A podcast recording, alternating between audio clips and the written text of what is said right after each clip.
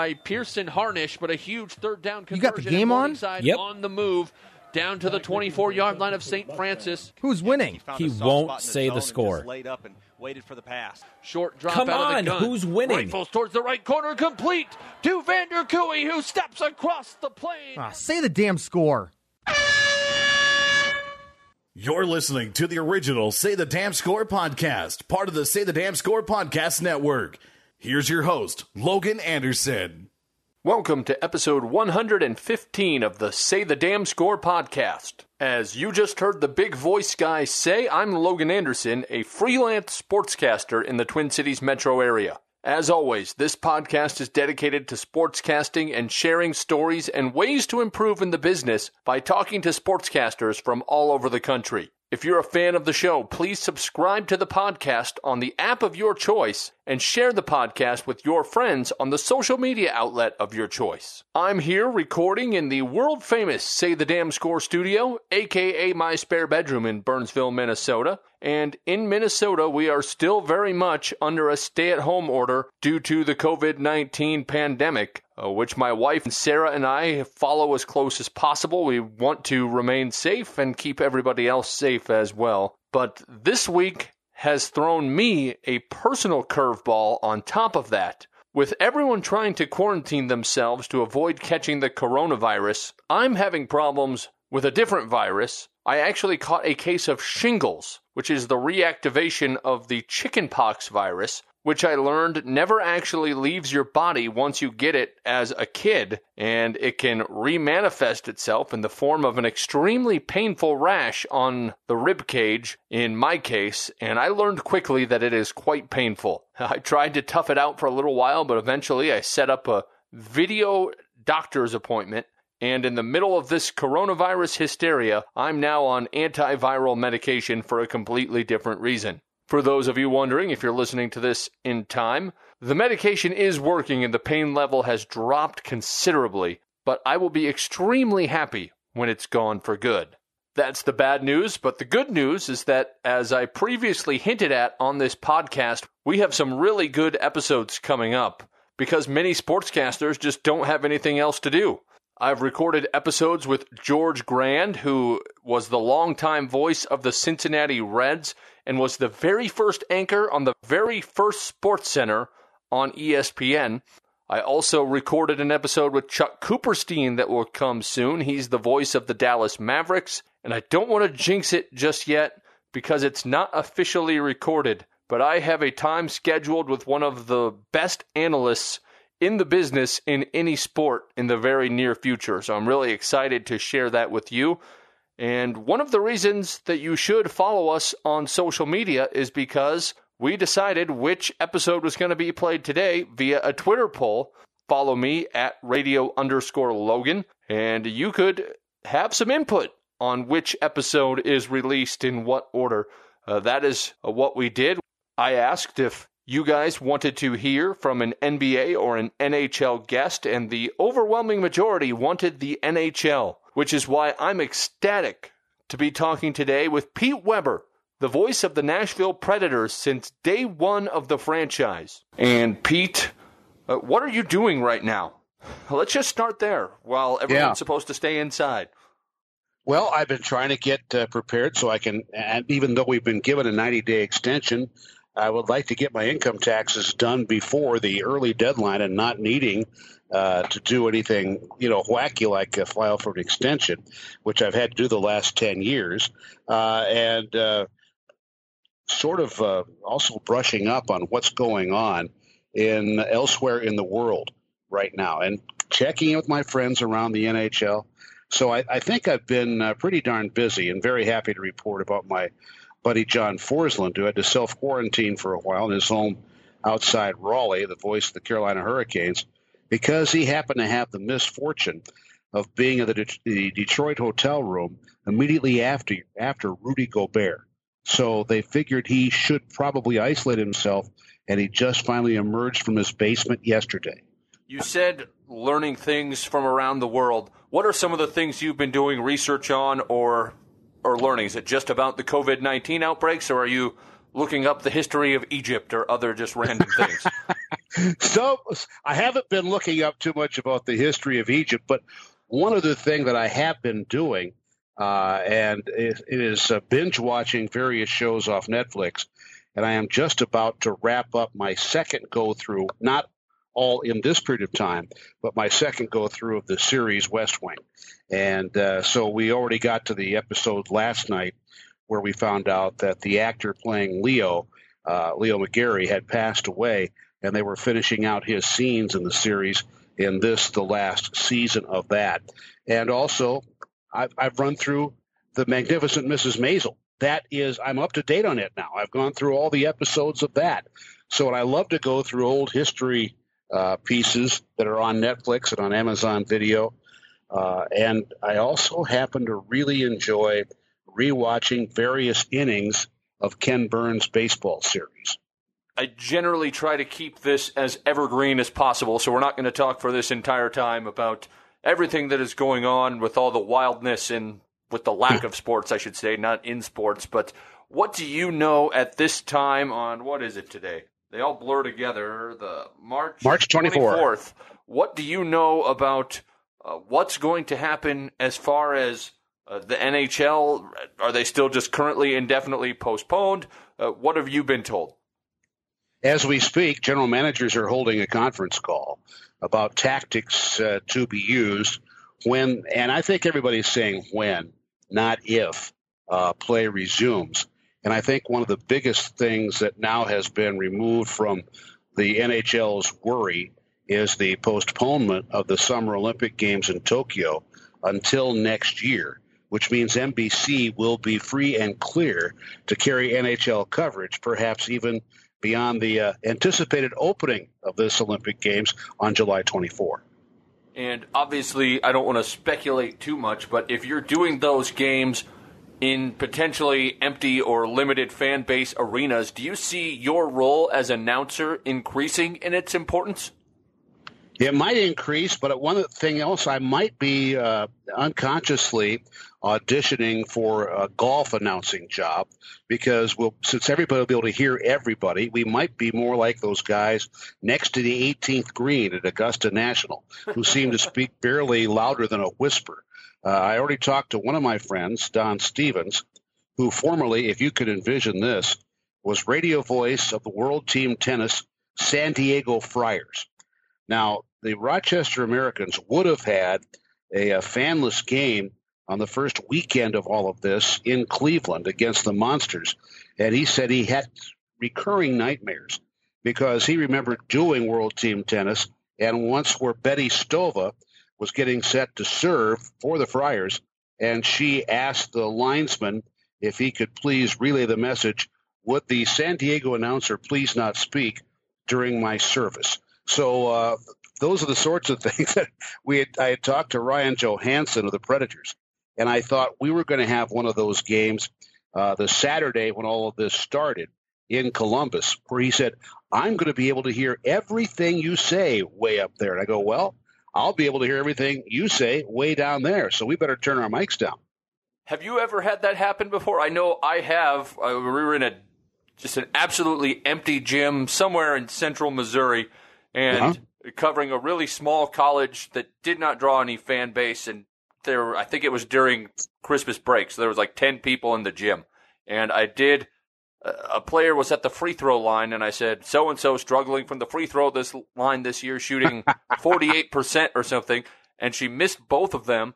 Proceeded to give me a dirty look and gave me a hard time on the bus ride back, saying that I messed up her free throw shooting. And I say, "Well, you were already only shooting forty eight percent because we had a." A pretty cordial relationship, but yeah. have you ever had that happen at any level on, on your path, which we'll go over here soon? The closest probably would have been the lower attended games in the Continental Basketball Association when I helped out my buddy who bought a team from Las Vegas, the Silvers, and moved them to Albuquerque. He was my old baseball boss, Pat McKernan. And uh, I went out and helped him and did some games on the road in Reno where I really thought I had gone to a Catholic Mass. That's how quiet it was. So it was one of those things where you turn up your headphone amplifier as loudly as you can so you don't try to overshout anything, and you could hear absolutely everything that was going on in the gym. So your first play-by-play experience was as a high school student when you were in the press box working for a newspaper. Yep. And you just happened to have he had to go to the the broadcaster had to go to the bathroom. He just handed you the mic. Uh, take us through that moment and what was going through your head as he's like, "Yeah, you just need to do this. Here you go." Well, prior to all of that, my brother and I used to do our impressions. This will date us uh, of Chet Huntley and David Brinkley doing the NBC Nightly News back when it was only a 15 minute long national newscast. And uh, he would say, Good night, Chet. And I'd say, Good night. And uh, good night from NBC News. Uh, David Brinkley every now and then still slips into my cadence uh, when I announce. But I, my high school, senior year of high school, I pinched a nerve in my neck and I wasn't going to be able to play football that year. So I signed on with the uh, Galesburg, Illinois Register Mail and took uh, calls on high school game nights, Thursdays, Fridays, and Saturdays. Even though on Saturday nights we would do it because at that point in time the Register Mail did not have a Sunday edition. Uh, they since have modernized greatly. But ultimately, the sports editor sent me out to cover some games as well. And it was my high school, Costa High School, playing Deer Creek Mackinaw near Peoria and I went over there, and the guys doing the radio play by play and the color were the morning team on the radio station. So here it is, game night on a Friday. And let's be fair, the, the gentleman was 50, 55 years old at the time. He needed some coffee to get going again, but coffee makes you get going again.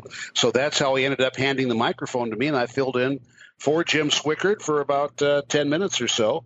And then uh, the thought bit me hey, this this is something I think I might be able to do. So when I went to college at Notre Dame, I got involved in the campus radio station and went on from there. When he handed you that microphone, and maybe it's long enough that you can't remember anymore, what was your immediate thought going through your head when he's like, "Hey, you just need to take over. You've never done this before. Uh, you've obviously you're involved in media, so maybe you've thought about it. But what was your reaction at that exact moment in time, if you can remember?" Yeah, my I can remember, and it was just, hey, I used to take my father's dictaphone and sit in front of the television set and do my own play-by-play on the various uh, games I would see, and realizing I was doing radio and not television, so that I had it described, and uh, that turned out to have been uh, perfect preparation for me to do that. So I didn't have.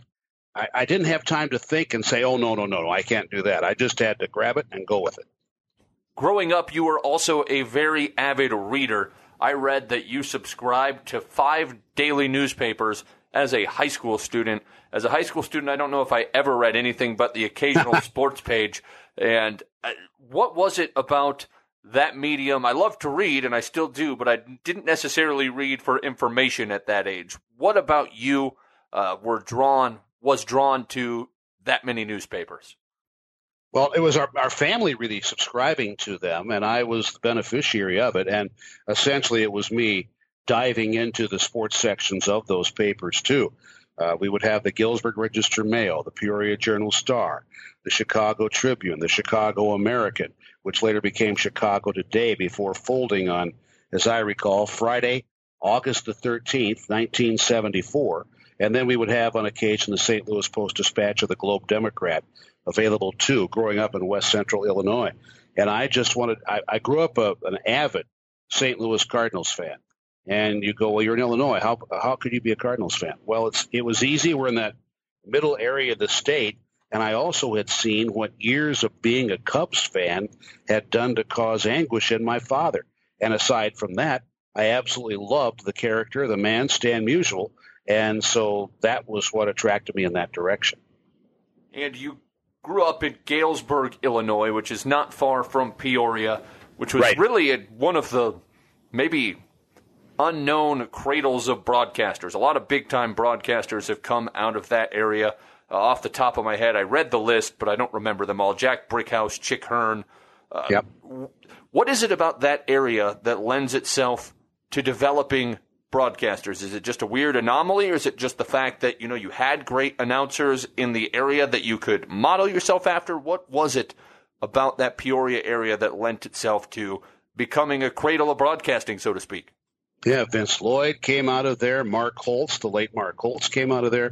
And Chick Hearn, oddly enough, was the guy who hired me and really gave me my first big break to come to Southern California and work for Jack Kent Cooke's, California Sports Incorporated, on the LA Kings broadcast. And subsequently, when uh, Pat Riley had to leave the Lakers booth to become an assistant coach, I filled in for about a month with Chick on the Lakers as well. Uh, what it is about the area, I really don't know what to tell you. And the, the names of broadcasters that came out of there keep popping up to me. Bill King, a uh, long time in the in the San Francisco Bay Area. Uh, Bob Starr, who was one of the best football announcers I ever heard, who also did a wonderful job on baseball. But Bob, I remember him as voice of the, the Rams in Los Angeles, of the St. Louis Football Cardinals, and the New England Patriots. He used to tell me great stories trying to compare notes with my time in Buffalo about times when the Patriots would come to Buffalo and they needed a police escort to get out of War Memorial Stadium to get back to the airport and fly back to New England. So actually, they're the Boston Patriots at that point in time. And uh, those announcers, uh, Tom Kelly, who was a longtime voice of the USC Trojans football and basketball, I got to work with him on the old on TV in Los Angeles too, on a few Lakers telecasts. So there is some sort of magic there. I don't, I don't know if we can say it's the water. I don't think we can say. Well, maybe we can because after all, the Hiram Walker Distillery is right there, Logan. what? Just because you are in Peoria, where I'm guessing you could get KMOX, you could probably get stations out of Chicago, so you could listen oh, yeah. to Cubs, you could listen to the Cardinals you could listen to a lot of talented broadcasters. Who would you say influenced you into developing your love for radio broadcasting? Without question, Harry Caray and Jack Buck. And then for hockey, because the St. Louis Blues had not yet begun, the guy I listened to all the time and was greatly influenced by, Lloyd Pettit on the Chicago Blackhawks. And I was so lucky uh, when I came here in 1998 from the very outset, the Predators farm team has been the Milwaukee Admirals. And when I moved here in 98, who owned the Admirals? Lloyd Pettit. So during uh, training camp period and exhibition games, I'd have the chance to pick his brain, to talk with him, and uh, try not to act too much like Chris Farley on Saturday Night Live. Remember, remember when Bobby Hull scored his 58th goal? Boy, that was cool. Oh, I hate myself when I do that. But that's that was the sort of uh, entree that we had, and those influencers. And I got to tell you, I'd go across the dial at night, had a Zenith radio on my nightstand, and I would get WCCO from Minnesota and get the Twins games, get WTMJ from Milwaukee, and get the old Milwaukee Braves games with Earl Gillespie and so on. Uh, get uh, go to Detroit and uh, on WJR, there's Ernie Harwell uh, working on the Tigers. LW in Cincinnati. After a while, they took it over. But I even remember listening to the Reds games in the mid 60s on the old WSAI. And uh, that was back when you had Jim Maloney take two no hitters into extra innings that 1965 season. One loss on a home run by Johnny Lewis of the Mets, and the other one on a home run by the Reds Chico Cardenas at uh, Wrigley Field over the Chicago Cubs. I'd even listen to minor league baseball off WBAP 830 in Dallas, which then ultimately would become the home of the uh, brand new Texas Rangers in the early 1970s. So I scanned that dial at night. And I don't think youngsters get that much of a chance anymore if they even need it because we do have satellite radio and uh, the internet to bring it all in. But I kind of miss going across that analog dial at night and hearing those various sound effects as you try to tune in uh, a distant station. And it would sound like somebody was in a club playing cymbals on the side as you're trying to fine tune to get in there and that get that best representation of that signal. And you're, of course, as it's pretty widely known, a Notre Dame alum. And yep. I looked up that your major was modern languages. It wasn't mass communications, it wasn't journalism, it was modern languages. What did you pick that for? Did you initially want to do something else and then kind of decide to switch to broadcasting later? Was it always your intention? Uh, I don't really even know what modern languages means. I can yeah. formulate a guess, but I'm just curious uh, what your experience and what that thought process was. Here's what it was. My family uh, is German, and uh, my grandfather came over in the late 19th century from the Black Forest, from a little town, little burg called Niederwinden. And uh, he and his brothers escaping Germany at that time. And I always felt proud of that heritage. So I had an opportunity as a sophomore at Notre Dame to spend my sophomore year, my entire sophomore year, at the University of Innsbruck in Austria. And so uh, all my classes, minus American literature, were taught in German and uh, picked up on that very quickly. We had an immersion course my freshman year and then further immersion for six weeks as we went to Austria in August of uh, 2000. And uh, that was a very, very special time in my life. There were 46 other members of Notre Dame St. Mary's class who went over there, all of whom we still pretty much stay in touch. And that is great. And my travels with the Nashville Predators oftentimes puts me in the towns with them so we can get together and reminisce a little bit. Not that we tell old stories or anything like that. Give us an old story from your time in Austria. okay. My father and mother came over uh, at Christmas time, 70, 71. My freshman year at Notre Dame was the first year Notre Dame had decided to go back to bowl games. So they took on Texas in the Cotton Bowl. Me and my family were driving down to Dallas from Galesburg when all of a sudden an ice storm had hit and essentially closed off the state of Oklahoma. And we were driving, so there was no other way to get through there. They had us turn around and go back home. Well, the next year, my sophomore year, lo and behold, Notre Dame and Texas again in the Cotton Bowl.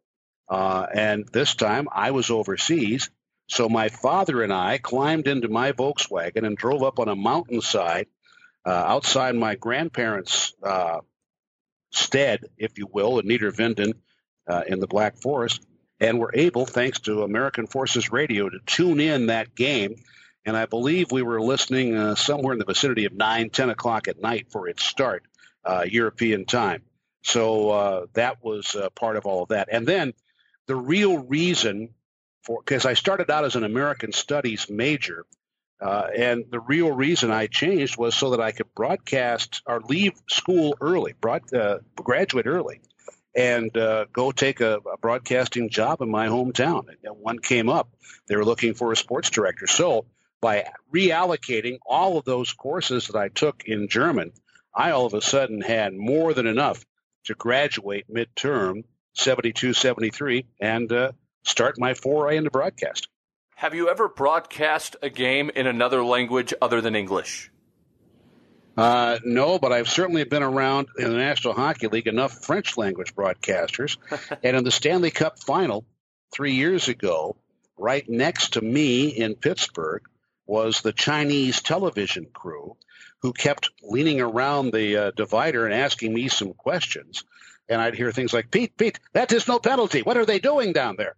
Uh, and then uh, when we were at home, I would have the Finnish broadcasters who kept asking me questions about their Pekka Rinne, the Predators goaltender.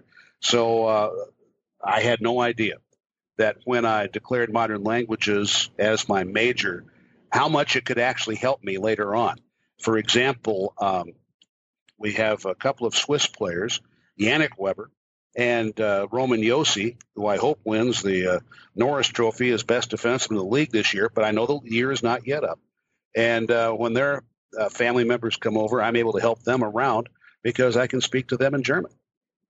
You mentioned that your first position out of college that you switched majors so you could leave early for was at WGIL in your hometown of Galesburg. And right. I always find it really interesting – how people get that first foot in the door out of school. Uh, was it a mm-hmm. previous relationship from living there, or was it just an open application process? How did that come about? Actually, the general manager of the station, Roger Coleman, knew me, knew my family, and he asked me if I would be interested before I ever knew there was an opening. And then we just went on from there.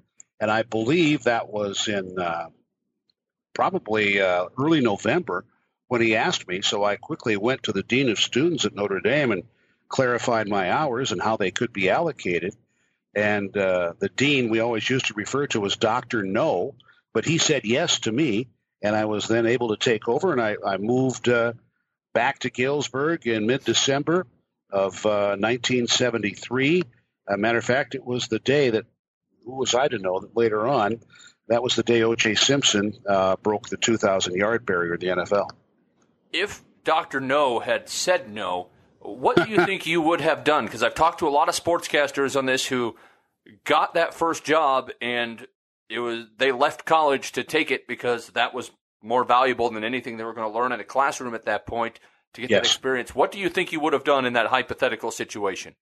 I think I would have tried to just uh, get uh, more work. I had done a little bit of part time work at the uh, NBC affiliate in town, which later I did go to uh, in 1974, 74 through 76, and I broadcast uh, Notre Dame hockey for them. And that is the next thing on your path, as you mentioned, a weekend reporter covering Notre Dame hockey. Uh, how did that come about after your time at uh, in Galesburg? And just kind of quick Cliff Notes version before we get into the, yeah. the big jumps that you make here in a couple couple moves down the line. Already loved hockey, and I had gone to. I mean, Notre Dame had started uh, D1 hockey uh, my freshman year, and as it turned out, being a huge Blackhawks fan, as I had mentioned previously, talking with Lloyd Pettit, I Tom Ballinger was the voice of the Irish Hockey Club, and he resigned. He was retiring to run a restaurant uh, just over the border in the state of Michigan. And so I called to interview for the job, and they said, sure, come on in. And then when I went for that appointment, the guy who was supposed to interview me, he had resigned as well. He had taken off. So I'm sitting there in the reception area of WNDU radio and television. And uh, first of all, just to give you a time and place reference here, on the monitor in the uh, reception, they said, uh, This just in, Henry Aaron has just tied Babe Ruth hitting his 714th home run today in Cincinnati off Jack Billingham. So had that little bit of exultation, and then a man named Chuck Linster came out, who was the director of photography for many Notre Dame projects. He interviewed me and set me up. Okay, you can do Notre Dame hockey, and you can run operations here on the weekend on the radio side, and do the television sports. I mean, how could have I asked for anything better than that? You probably couldn't have, which is why I'm sure you didn't. But yeah, uh, exactly. After that point of being in Illinois and kind of in your or in Illinois, Indiana, kind of in that comfort zone area, you start going all over the country. You went to Buffalo, you went to LA, you went to Seattle, and then back to Buffalo before eventually ending up where you are in Nashville.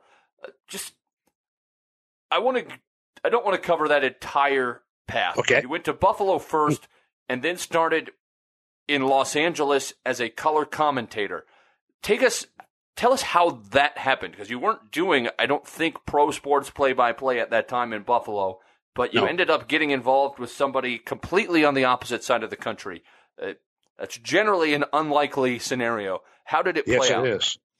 Yes, it is. Now, I was blanketing the marketplace sending out tapes back in those days when you sent out tapes and didn't send out uh, cyberlinks to your work.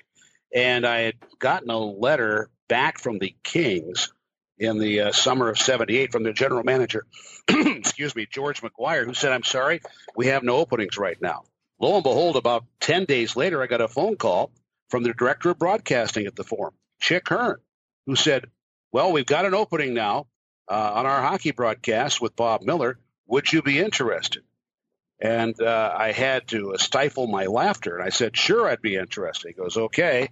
And then he mentioned I was going to give me a raise of about, well, now I was working in public broadcasting, so I think the raise should have been understood, with also moving to Los Angeles. And I was ready to move right there.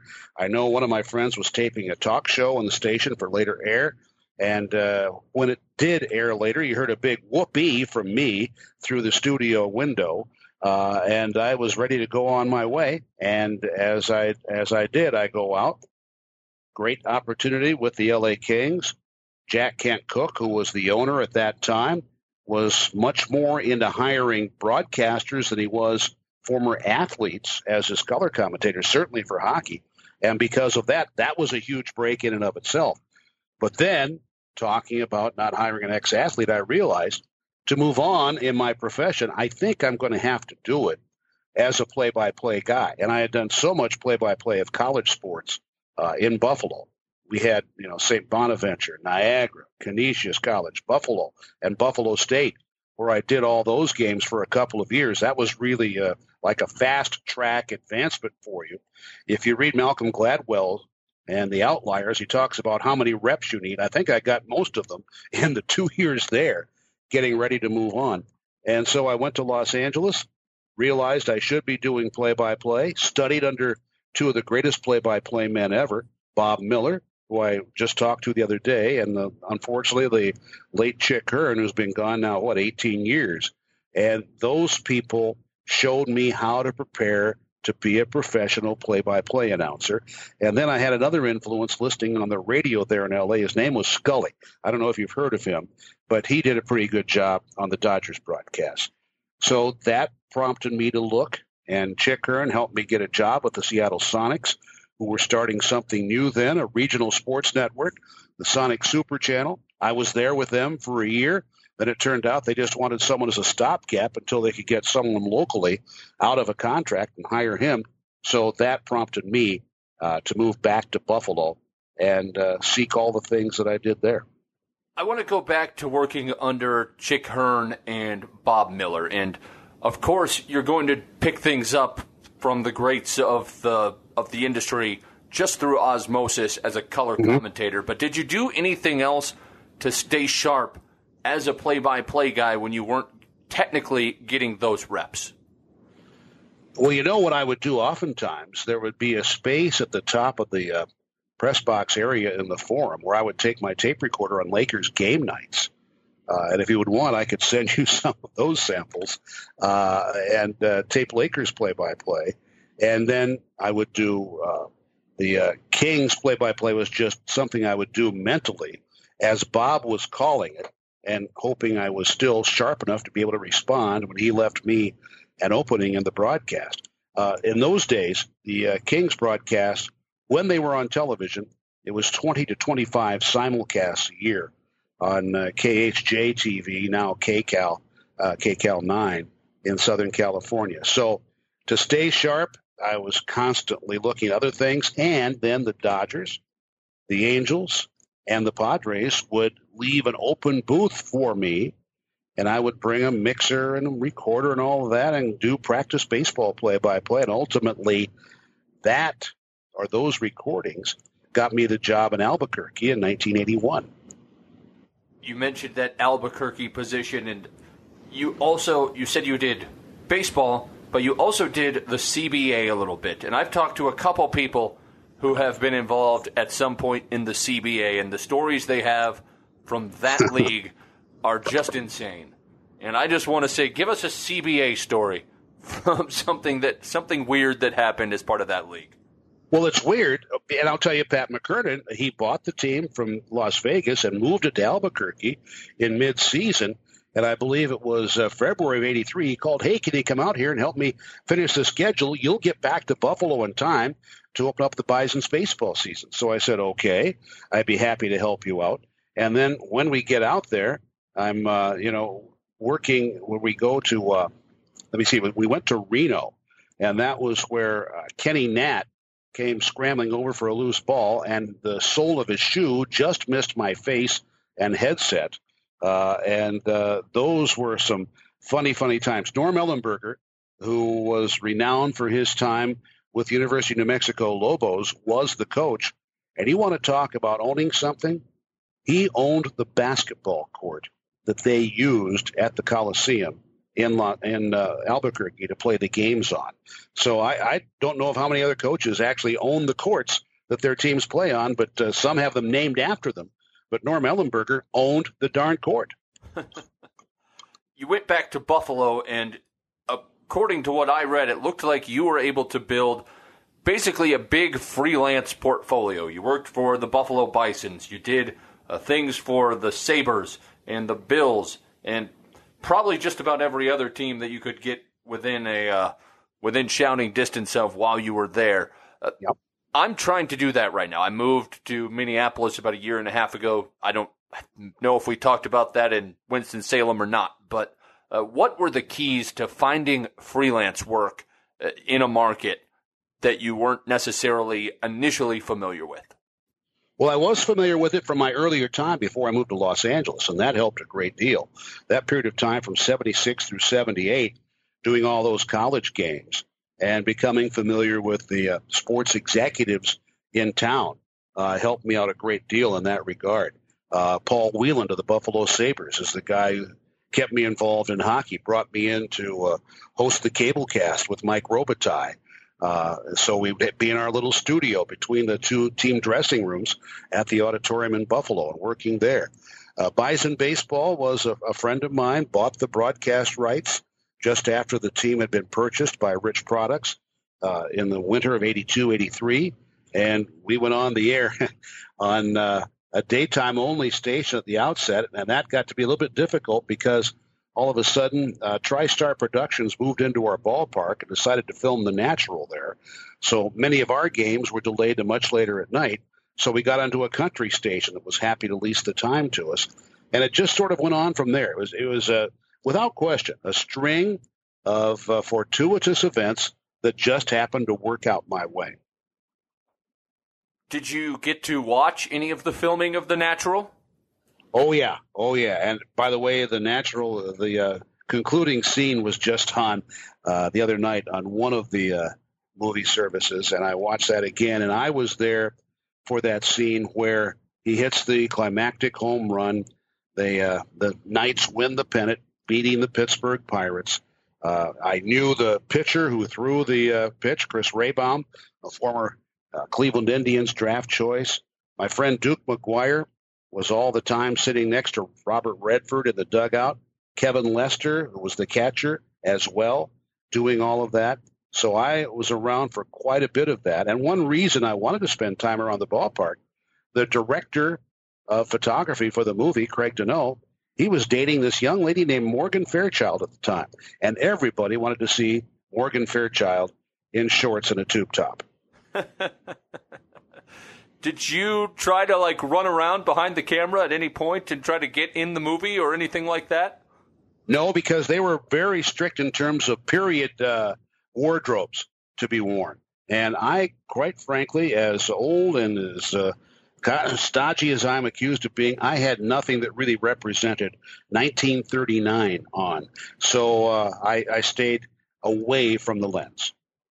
And your final move after Buffalo to where you currently are with the Nashville Predators. And it all started because you thought it might be more convenient for family get togethers to live in Nashville as opposed to Buffalo. Yeah, my wife's family, and I had met my wife while I was doing uh, Sabres Cable back in 84, 85. I met her at the Aud.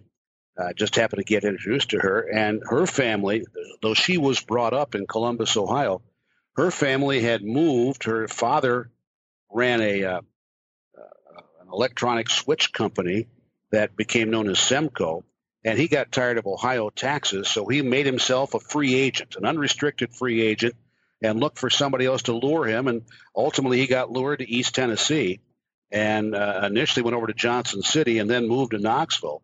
And then I'm sitting upstairs in our home in Buffalo in my home office, and this keep, in mind this is 1997, and I had this great internet service. Of course, it was still dial-up, and I was going on for information on Prodigy, the Prodigy internet service, and all of a sudden a story popped up. It probably took four minutes to load on the screen, but a story popped up that the NHL was awarding uh, provisional franchises to begin play and, and roll out slowly in 98 to Nashville, Atlanta, to Columbus and to St. Paul. And so Nashville was going to start first. And so I hollered downstairs to Claudia and I go, boy, wouldn't it be nice if we could just drive like two, two and a half hours rather than 10 or 12 for these gatherings? She said, yes, it would. Let's see if we can. So I located the founding owner, Craig Leipold, in Racine, Wisconsin, and I FedExed my materials to him the next day or the day after and then just kept following up for about a year. And another break that I had in that regard, the uh, expansion draft to form the team in 1998 and the entry draft for the league were both held in our building in Buffalo. So I could still be working in my regular job at that point in time and make the contacts that I needed. I did. And by August, I had agreed on a deal and moved here for the first day of the first training camp, September 12, 1998. So, what was your your process of making those contacts? You just go up and say, "Hi, I'm Pete Weber. I'm interested in being your play-by-play voice. I'm here in Buffalo." Uh, did you have to be a little bit more delicate than that? How did you find the right people at those drafts and to make those contacts? By that point in time, a friend of mine was already on the inside. Gerry Helper, who had been in the public relations department for the Sabres when I was doing Sabres Cable, had been named, and the title was not exactly this at that point in time, but director of communications for the new team. And uh, he was my uh, my booster inside the front office. And so I got together with everybody in in the context of doing stories on the expansion draft. Uh, got a chance to re-meet David Poile, the general manager, who I had covered when he was with the Washington Capitals and uh, was overseas when I was at the Sarajevo Winter Olympic Games in '84. Uh, so we talked a lot about those times. And then Jack Diller, who was the incoming team president, uh, outstanding broadcast executive from Madison Square Garden, and Craig Leipold, the owner, uh, both guys with great senses of humor, and that helped out a great deal. And uh, so we just pursued it from then on. And then on the 4th of July, that summer of 98, I was in Knoxville at my in laws, and I borrowed my father in law's car and drove on over to Nashville, hoping I could nail things down. And while we didn't nail things down that day, I think we came very close to getting it all done. Being the original voice of a team that was an expansion franchise, I was once the voice of a college that it was their first year adding football and just seeing ah. a lot of the challenges that that coaching staff had to go through that you would never think of, like uh, making sure there were enough pads and yeah. Learning all those, all the little things that you take for granted normally. I'm assuming it was a little more organized at the professional level, but give us a couple of the chaos stories of being around a team in its infancy. Well, the best thing, and they can show you videos of picture day at training camp at the arena, where the guys, it was almost like uh, they were doing mug shots and they were holding up uh, pieces of paper with their names on them so these could be uh, correctly identified later on in the files. And of course, you can crop the photo away from all of that. Uh, it was getting on to a, a, uh, airplane to go for a, a preseason game in Pensacola, and then going back to the airport when that game in Pensacola was over and the plane wasn't there finding out that they needed to pick up another team. So we waited till like two o'clock in the morning when our game was over at ten thirty and everybody's at the airport by eleven to fly back to Nashville. Things like that would happen, but uh, they were so much fun. Uh, I, I just and the fact of the matter is they wanted the Predators' first game to be the first time they actually played in the arena down at 501 Broadway. So there were a lot of dry run throughs that had to be gotten through for the game operations people and everything. There was one time for, I think it was for Fan Appreciation Night at the end of that first year, they were giving away a boat. They forgot to see whether or not the boat could make it through the Zamboni door onto the ice and it got stuck. So things like that. You also worked a simulcast for the first several years of uh, their existence how do you adjust your broadcast when you're not going out to just TV or radio, but both simultaneously? Yeah, well, it is uh, a question of language. And my preparation for that actually were those 20 to 25 simulcasts we had in Los Angeles with the Kings. Uh, they didn't break away and have two separate broadcasts until the late 80s, early 90s after Wayne Gretzky came to LA. So it was I would never say as you can see here, I would totally avoid that. And I was coaching Terry Crisp to do the exact same. And I was and here's the other thing you have to realize. When you're on a cable cast, there is a restricted audience by itself right there. Uh, they have to pay a subscription fee to get it. It's not like it's on over the air television. So I think I could say fairly that I slanted things more toward radio because everybody could get the radio broadcast. Yeah, we were on a 100,000 watt station that just blanketed Middle Tennessee, and uh, that was great for us. So, but it really, if you just are careful with your language, you don't have to worry that much about the simulcast.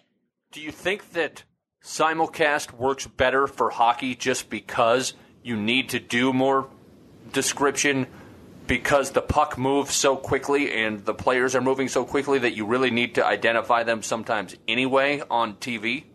I agree with that. I agree with that premise totally, Logan. All right. So you also were part of the lockout season and since right now it's I imagine there's some similarities with no hockey and uh, at least you could leave your house at that time, but what did you do during the lockout season? How much of a financial burden did that put on your shoulders? Um, just tell us what happened when the the last time that work went away for you. Well, I still got paid, though I would defer the payment to help out the team until later. So I still had some cash coming in. I picked up a couple of podcasts that we were able to make uh, one on minor league baseball called This Week at the Yard, and then the second year was This Week in the Minor Leagues. And we did a Southern Pro Football uh, podcast as well that I got paid for by a record label to do that. So those were among the things that I did. Plus, I would fill in on quite a few uh, Nashville Sounds broadcasts. The AAA affiliate here at that time of the Pittsburgh, or was the Pittsburgh? It was the, yeah, it was the Pittsburgh Pirates back then they've gone through a few uh, affiliation switches since I've been here in town, and uh, which is sort of the way it goes in baseball's minor leagues anyway, uh, except for the teams that are owned by the major league affiliate. So those were the types of things that I did, and I went uh, to the Ripken Minor League Experience, both for an article for this week at the Yard and for this for the podcast, and uh, sort of reunited with our Bison shortstop from 1995, Billy Ripken, who was a big part of that minor league experience and had a great time going to Staten Island and to Brooklyn and getting all the interviews there. And we've just, I did a really poor job on this podcast for a long time of not getting a lot of hockey broadcasters on here. And since I've moved to Minnesota, I've had opportunities to learn to broadcast hockey, and it's been uh, let's just say mixed results. There's been some decent moments and there's been some tough ones. And one of the things that I find really difficult, and maybe it's just with uh, some of the vantage point problems that uh, you probably deal with, but maybe not to the extent that you would in some of the rinks that I end up in. But how do you identify goal scorers when there's a lot of traffic in front of the net? Do you just say goal and wait until you see the replay if it's tough? Do you try to do your best. How do you handle those situations when it's hard to see? I will always say who took the shot. And then with the scrums in front, any number of people could have deflected it. And if I'm able, lucky enough to see that, I will say I believe it was deflected by, let's just say, Viktor Arvidsson. It might have been James Neal, but I believe it was Viktor Arvidsson. And then we just wait for the official call the goal, and you wouldn't believe how many times they change the scoring on those goals. Maybe you would believe it, but that's just the way I approach it. How do you approach it when you do misidentify someone and they change it and it's not who you thought? Do you just say actually it was so and so or move on, or do you does it? I say you? actually, yeah. I, I, I, quickly make whatever correction I can. There's one goal. Oh, it was Scotty Walker in the early years of the Predators franchise. Everybody thought he had a four goal night, but they had changed one of the goals the what would have been the third goal and not announced it to the crowd, and thus I didn't have that information either. So, uh, hey, four goals for Scott Walker. Hey, sorry, folks, they had changed one and didn't tell us. You just have to be honest. The other thing about hockey that I have found both challenging and exciting is it's just so fast, and yes. it's hard to necessarily identify the players without memorizing everyone, which is what I eventually started doing. Does your recall and memory is that how you develop that, or is that something that you just came to naturally? It helps quite a bit. What also helps, uh, at least at the NHL level, is the fact that you're able, from the various online packages or satellite packages, to see the other team play. And you can watch that until you feel you have a good sense of who does what, when, where, why, and work from that. And then I keep a uh, an Excel spreadsheet uh, spot chart, if you will, but you don't have time to look at that. People ask me, "Do you use spotters?" If we use spotters, the game would pass us by so quickly it wouldn't be funny. Uh, but that will help me every now and then if I see the right wing from the third line on the ice. There's a good chance that guy that gave him the puck is the center from that line. When you're on the radio, how do you make time in such a fast, up tempo sport to a mix in some of the fun human interest stories that we all love to do, and also to make sure your analyst is still involved? Uh, keep the analyst involved at all times, and really, the way the game has been played since the lockout of 0405 is so quick. They have hastened the pace so much. If you're going to tell stories, you better tell them in pregame or in the intermissions or postgame. You just really, I mean, we don't even have glass breakages anymore to give us time to tell stories in the NHL. Uh, in our early years here, one night we had a glass breakage in each of three periods in San Jose. So that's a little bit different. But now we have uh, improved facilities, and the uh, pace of the game is such that if you're going to try and tell a story, uh, you better hope you get a lot of icing calls. I mean, Vin Scully is the greatest storyteller, I think, of them all. And I remember his next or last year, or next to last year, he was telling the story of D Day, and all of a sudden the inning is moving around too quickly. But only Vin Scully could have, I say, a hum, uh, arranged this. There was a foul pop that did not get caught, and that allowed him to finish his story as he finished up. And that's the story of D Day, June 6, 1944. And there's the third out. We'll be back with the bottom of the eighth. How has your preparation process changed as technology and everything has changed. What was it like when you were doing Notre Dame hockey, and what's it like now? Uh, just tremendously different. I would just try to get, and in college hockey, even back then, 74, 75, 76, the uh, schools would all give us line charts. So that would help a great deal. Uh, they all had the media guides, which we would pour through and set up our initial uh, spot boards if we could. And then we didn't have much background on the on the previous games the teams had played. Unless Notre Dame had just played Michigan the previous weekend and we're going to Ann Arbor for this one. So now we do have that available to us online, on cable, on satellite, and I take advantage of looking at as much of that as time permits. You had a health scare here, actually, in the Twin Cities in 2014, where you yes. suffered a heart attack. Uh, fortunately, were able to get great care and uh, get back to full strength as quickly as possible. But how does something like that change your perspective both on life and your career? Uh, it obviously changes things quite a bit, uh, and it made me think because shortly after we finish this, I'll be going back on my recumbent bike to build back up my cardio for a while. But uh, I had already changed my diet quite a bit about a year and a half before that occurred. And uh, it still happened. It was, uh, if you want me to go into a slight detail on that, it was I was on the elliptical machine in the St. Paul Hotel, and all of a sudden, something I had never experienced before, I had a pins and needles sensation on my jawline going from ear to ear. So I shut it down, went downstairs, showered, changed the clothes for my morning production meeting. And when I got downstairs, the guy said, Hey, you don't look so good. So I said, Well, I don't feel so well. Now, I, again, the only thing was was that pins and needles sensation, and I was a bit dehydrated. But in the St. Paul Hotel, in those periods of time, you could not adjust, uh, except at your own risk, the thermostat in your room. If you did, you might roast.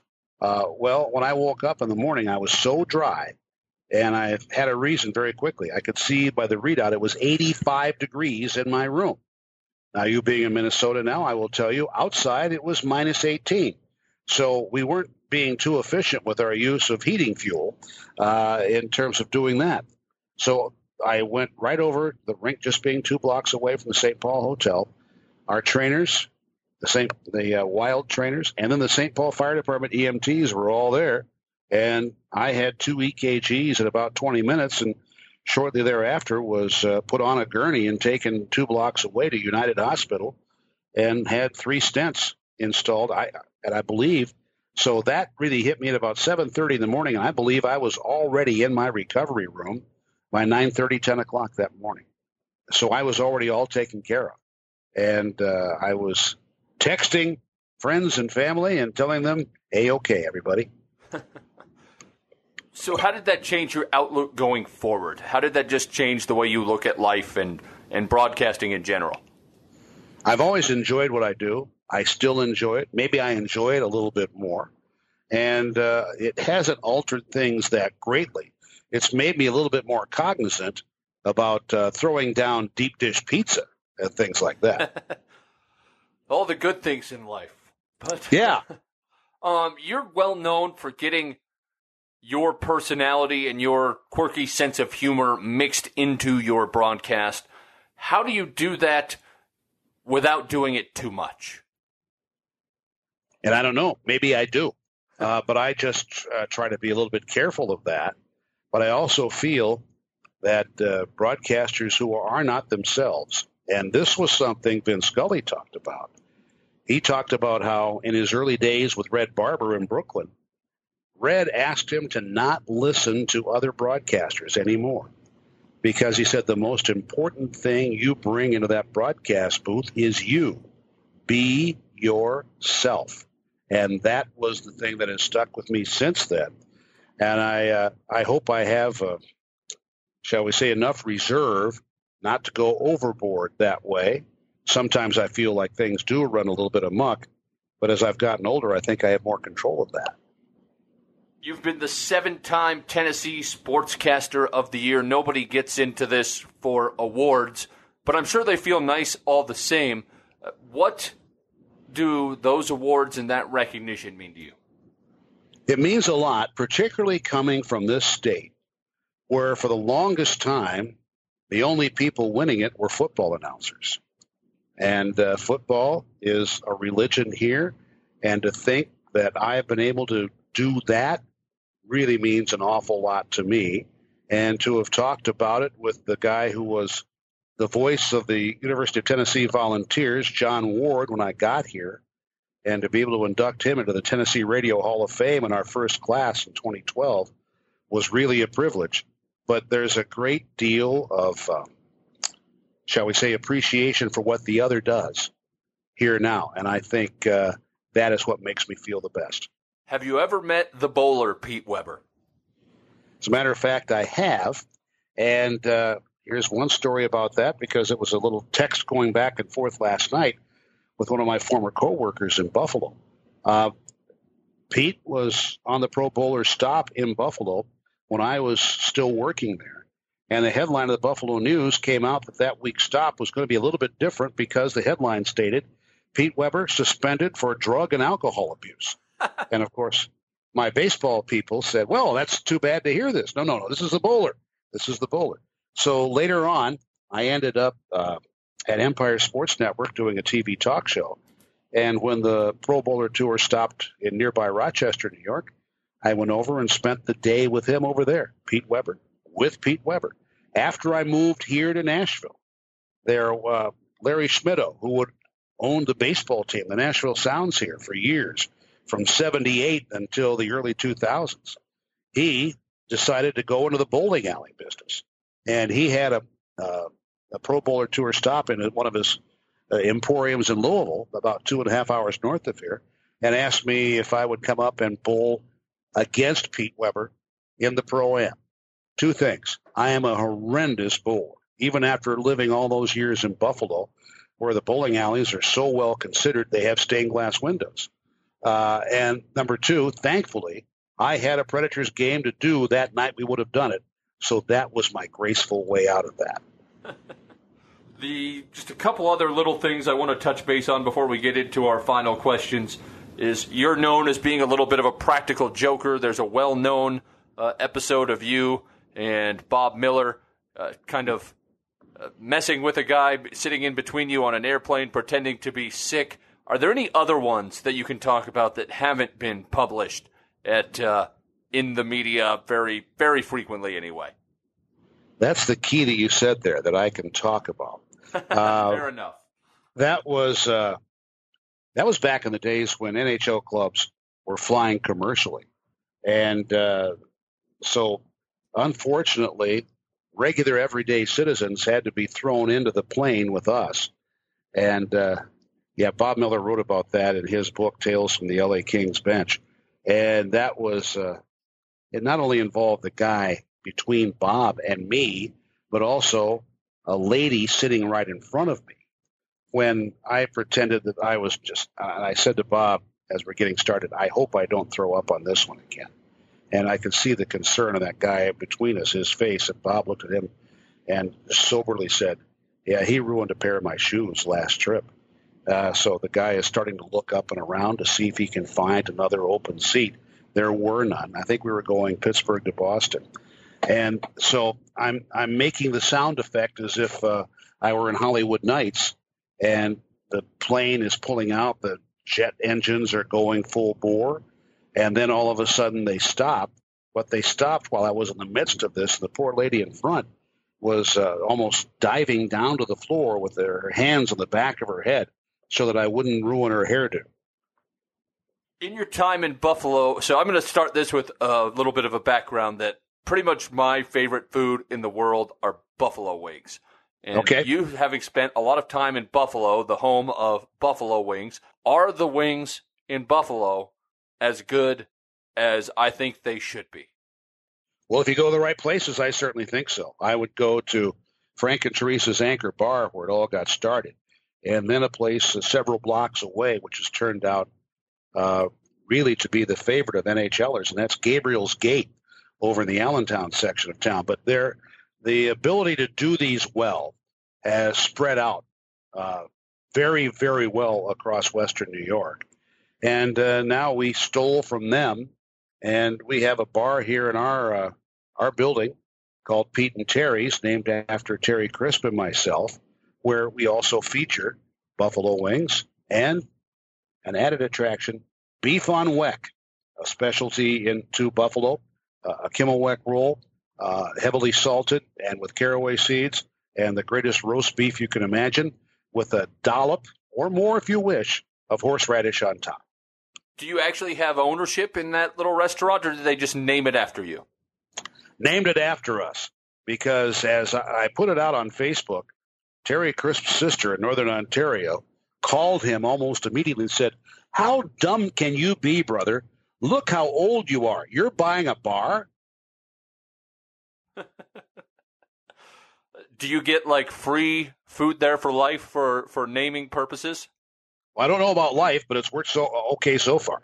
Probably can't have it anymore, but uh, at least in theory, it would be nice to know. Final two yeah. questions before we let you go. I ask everybody for what I like to call a broadcast horror story. And when I say broadcast horror story, that does not mean an actual horrific situation, but just a horribly inconvenient situation where everything decided not to work simultaneously, or you had just an awful broadcast view, or something really weird happened that threw off your broadcast. And as long as you've been doing this, as many places as you've been, I'm guessing you have some doozies. Well, we, there was one time Kings at Long Island uh, in the playoffs and I had requested from Hawley Chester III, who was their PR man, that we get Billy Harris as our post-game guest. Now, to set up to do this, I had a headset and a stick mic down in the penalty box, and the cord, though, was so short, I could only hear someone was uh, skating over toward me from across the ice. So I've begun a dissertation introducing Billy Harris only to turn around and find out it's Wayne Merrick. So you talk about taking a, a, step back. Uh, there was that. There was a night in Detroit where again, short cords. Our stick mics were not working in Joe Louis Arena, so we had to wear our headsets, but the headset cords were so short as we were doing our on camera, it looked like we were staring at the leaning tower of Pisa uh, off in the distance. We had to uh, tilt to one side. Uh, things like that happen a lot. Uh, or when your audio, particularly in the, this era now of doing it in packets and digitally, will come back to you somewhat delayed and garbled and that can throw you off. It's one of those things where you just have to remember to keep on talking because the listener has no idea what you are contending with. Who are your favorite broadcasters to listen to or watch if you have an off day? and both at a national level and maybe some under the radar people in your region? Well, I like listening to Mike Keith on the Tennessee Titans. I like listening to John Freeman on Nashville SC broadcasts. Nationally, uh, well, my favorite is now retired, and that's Vin Scully. Uh, and on baseball now, uh, what I will listen to quite a bit is going to be the St. Louis Cardinals broadcast with John Rooney and Mike Shannon.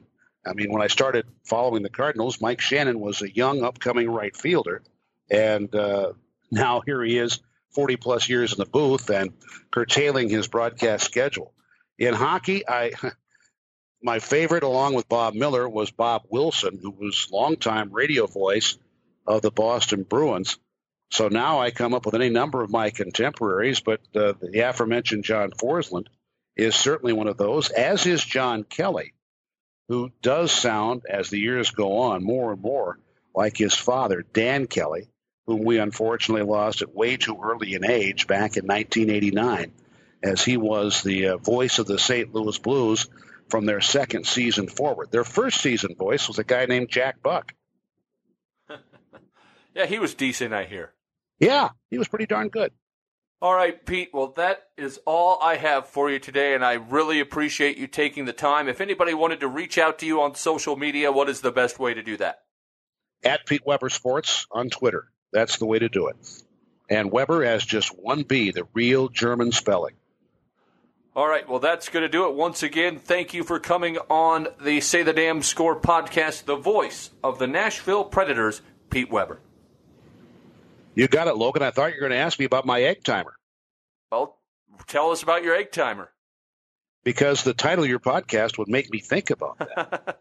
and uh, that was a trick I borrowed from Red Barber's book, The Broadcasters how he was frustrated oftentimes tuning in broadcasts where they didn't give the damn score. And so he would give it every three minutes whenever the sands ran out. And now it's kind of difficult to find that style of egg timer. So I've had to go into various uh, digital versions thereof. And uh, I hope I'm keeping up and answering that question. Do you still use it? Oh, yeah. Oh, yeah. I, I used some, some... to. I used to have, uh, I think, a 90 second little hourglass out of like a board game that I would use. Okay. I feel like now I say it consistently enough that I a I lost it and I just never didn't want to buy another board game, but uh, I don't need to use it anymore. But uh, I did I did do something like that. If you have a stopwatch that you can dedicate to that task, that's good too. All right. Well, thanks again for coming on, and uh, we'll let you get back to whatever you have going in this time of social distancing. Thanks for listening to the Say the Damn Score podcast. Remember to subscribe to the show on the platform of your choice by clicking the big red subscribe button at the top of saythedamnscore.com. Also, please follow me on the social media outlet of your choice. And remember, Apple Podcast reviews, emails, or any other kind of honest feedback is greatly appreciated and helps me make the show better. Finally, please reach out to the guests on this show so they know you appreciate them sharing their stories on the podcast. As always, I'm Logan Anderson, and the next time you're on the air, make sure to say the damn score just a little bit more.